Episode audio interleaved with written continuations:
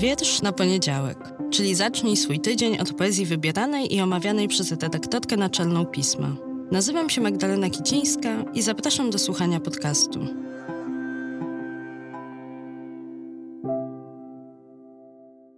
Cześć, dzień dobry, witajcie.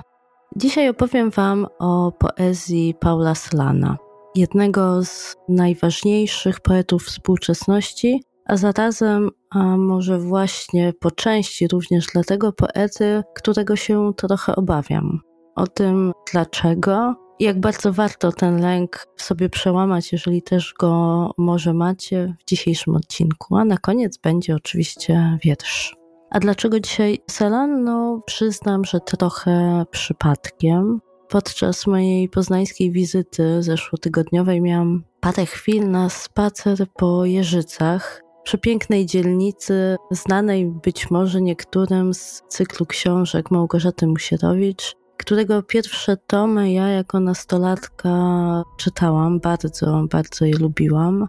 No, chociaż dzisiaj już mi jest do tej historii daleko, to te wyobrażone, a później poznane Jeżyce bardzo lubię. Więc kiedy miałam tylko okazję, to przeszłam się ich ulicami i wdepnęłam też do składu kulturalnego, to znaczy do jeżyckiej księgarni, którą ogromnie cenię. Jak wiecie, uwielbiam kameralne księgarnie, również dlatego, że są w nich poetyckie regały, a nie tylko półeczki. I tutaj też tak jest. Aczkolwiek dodam, że moja reklama tego miejsca w żaden sposób nie jest sponsorowana. Ja to robię z czystej sympatii i podziwu dla księgarzy i księgarek, bo walczą na bardzo trudnym rynku. A walczą o to, żebyśmy my mieli szansę wybierać książki z niekomercyjnych wydawnictw na przykład, albo takie, które dzięki istnieniu takich miejsc mają dłuższe życie niż chwile z listy bestsellerów. Więc kochajcie, kochajcie, więc tak jak ja, małe autorskie księgarnie i zaglądajcie tam, kupujcie tam książki. Ja właśnie tam kupiłam książkę, już tutaj o, poszeleszczę i po nią sięgnę.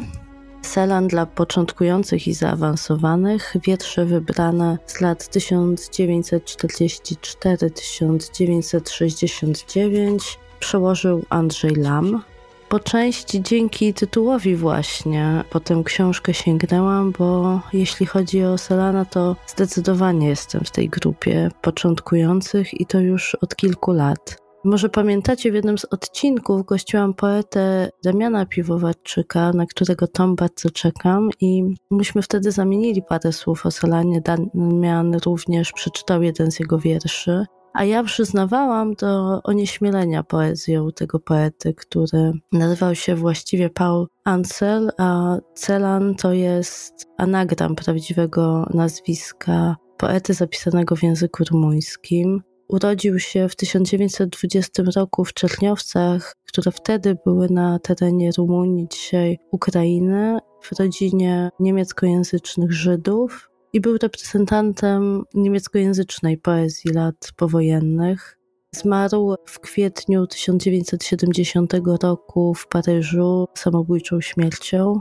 Seland wraz z rodziną po tym, kiedy wojska rumuńsko-niemieckie zajęły region, w którym mieszkali, znalazł się w getcie. Jego rodziców wysiedlono z niego w 1942 roku do podobozu. Ojciec zmarł na tyfus, a matka została zastrzelona, kiedy nie była już zdolna do pracy. Od 1942 do 1943 roku Celana również przetrzymywano w różnych rumuńskich obozach pracy.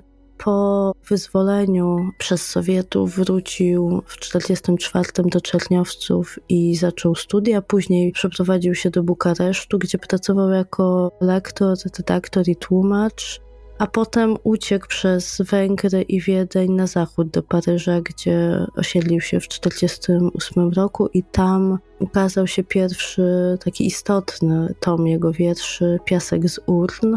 Natomiast rok wcześniej opublikował tekst Todes Fugę, czyli do dzisiaj najważniejszego wiersza napisanego o zagładzie, napisanego po zagładzie Fuga Śmierci, która też do dzisiaj jest jego najbardziej znanym tekstem, chociaż on nie byłby chyba z tego zadowolony nawet przed śmiercią, kiedy się jakieś jego wybory wietrzy ukazywały, to nie chciał, żeby tam fuga się ukazała z różnych powodów. No ale jest to wiersz, który zawsze będzie punktem odniesienia, kiedy myśli się o słynnym zdaniu, że poezji po zagładzie pisać nie można, że to jest niemożliwe, niewykonalne. Ja bardzo cenię ten wiersz, chociaż jego surowość, jego taka surowość zimno jak bryły lodu sprawia, że nie sięgam po niego często. Emil Cioran pisał, że Celan nie był człowiekiem, tylko otwartą raną, co opowiada o tym, jakie piętno doświadczenia wojenne, doświadczenia obozowe, doświadczenia zagłady na nim odcisnęły i że z tego piętna próbował się uwolnić na różne sposoby. I być może to, w jaki sposób podjął decyzję o śmierci, też było próbą takiej ucieczki. Tego oczywiście nigdy się nie dowiemy, a jego poezja w dużej mierze opowiada o tym właśnie, czego opowiedzieć się nie da, że opowiedzieć się nie da, że nie sposób wyrazić tego, co przeżyte i co doświadczone, a zapis zawsze będzie ułomny, bo podszyty fałszem odtworzenia. I to może właśnie z tego powodu jego poezja mnie tak onieśmiela, ta intelektualna o mocnym zakorzenieniu w strukturze poetyka. To nie jest ta, która mi w odbiorze przychodzi najłatwiej, ale dzięki jednak temu tomowi powoli odrabiam swoją lekcję z Selana, podchodząc do niego odważniej i wyszukując takie teksty, przez które łatwiej mi jest go poznawać. I taki właśnie wiersz dla Was dzisiaj wybrałam. To jest wiersz z tomu Przymus Światła, napisane 5 sierpnia 1967 roku w Paryżu w psychiatrycznej klinice uniwersyteckiej.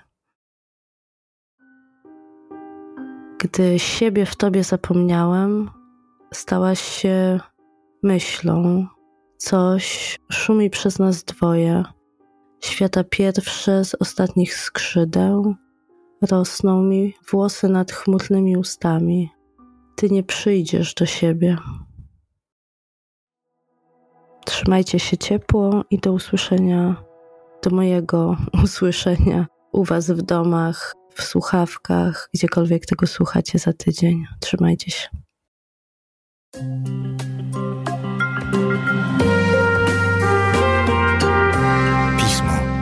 Magazyn opinii.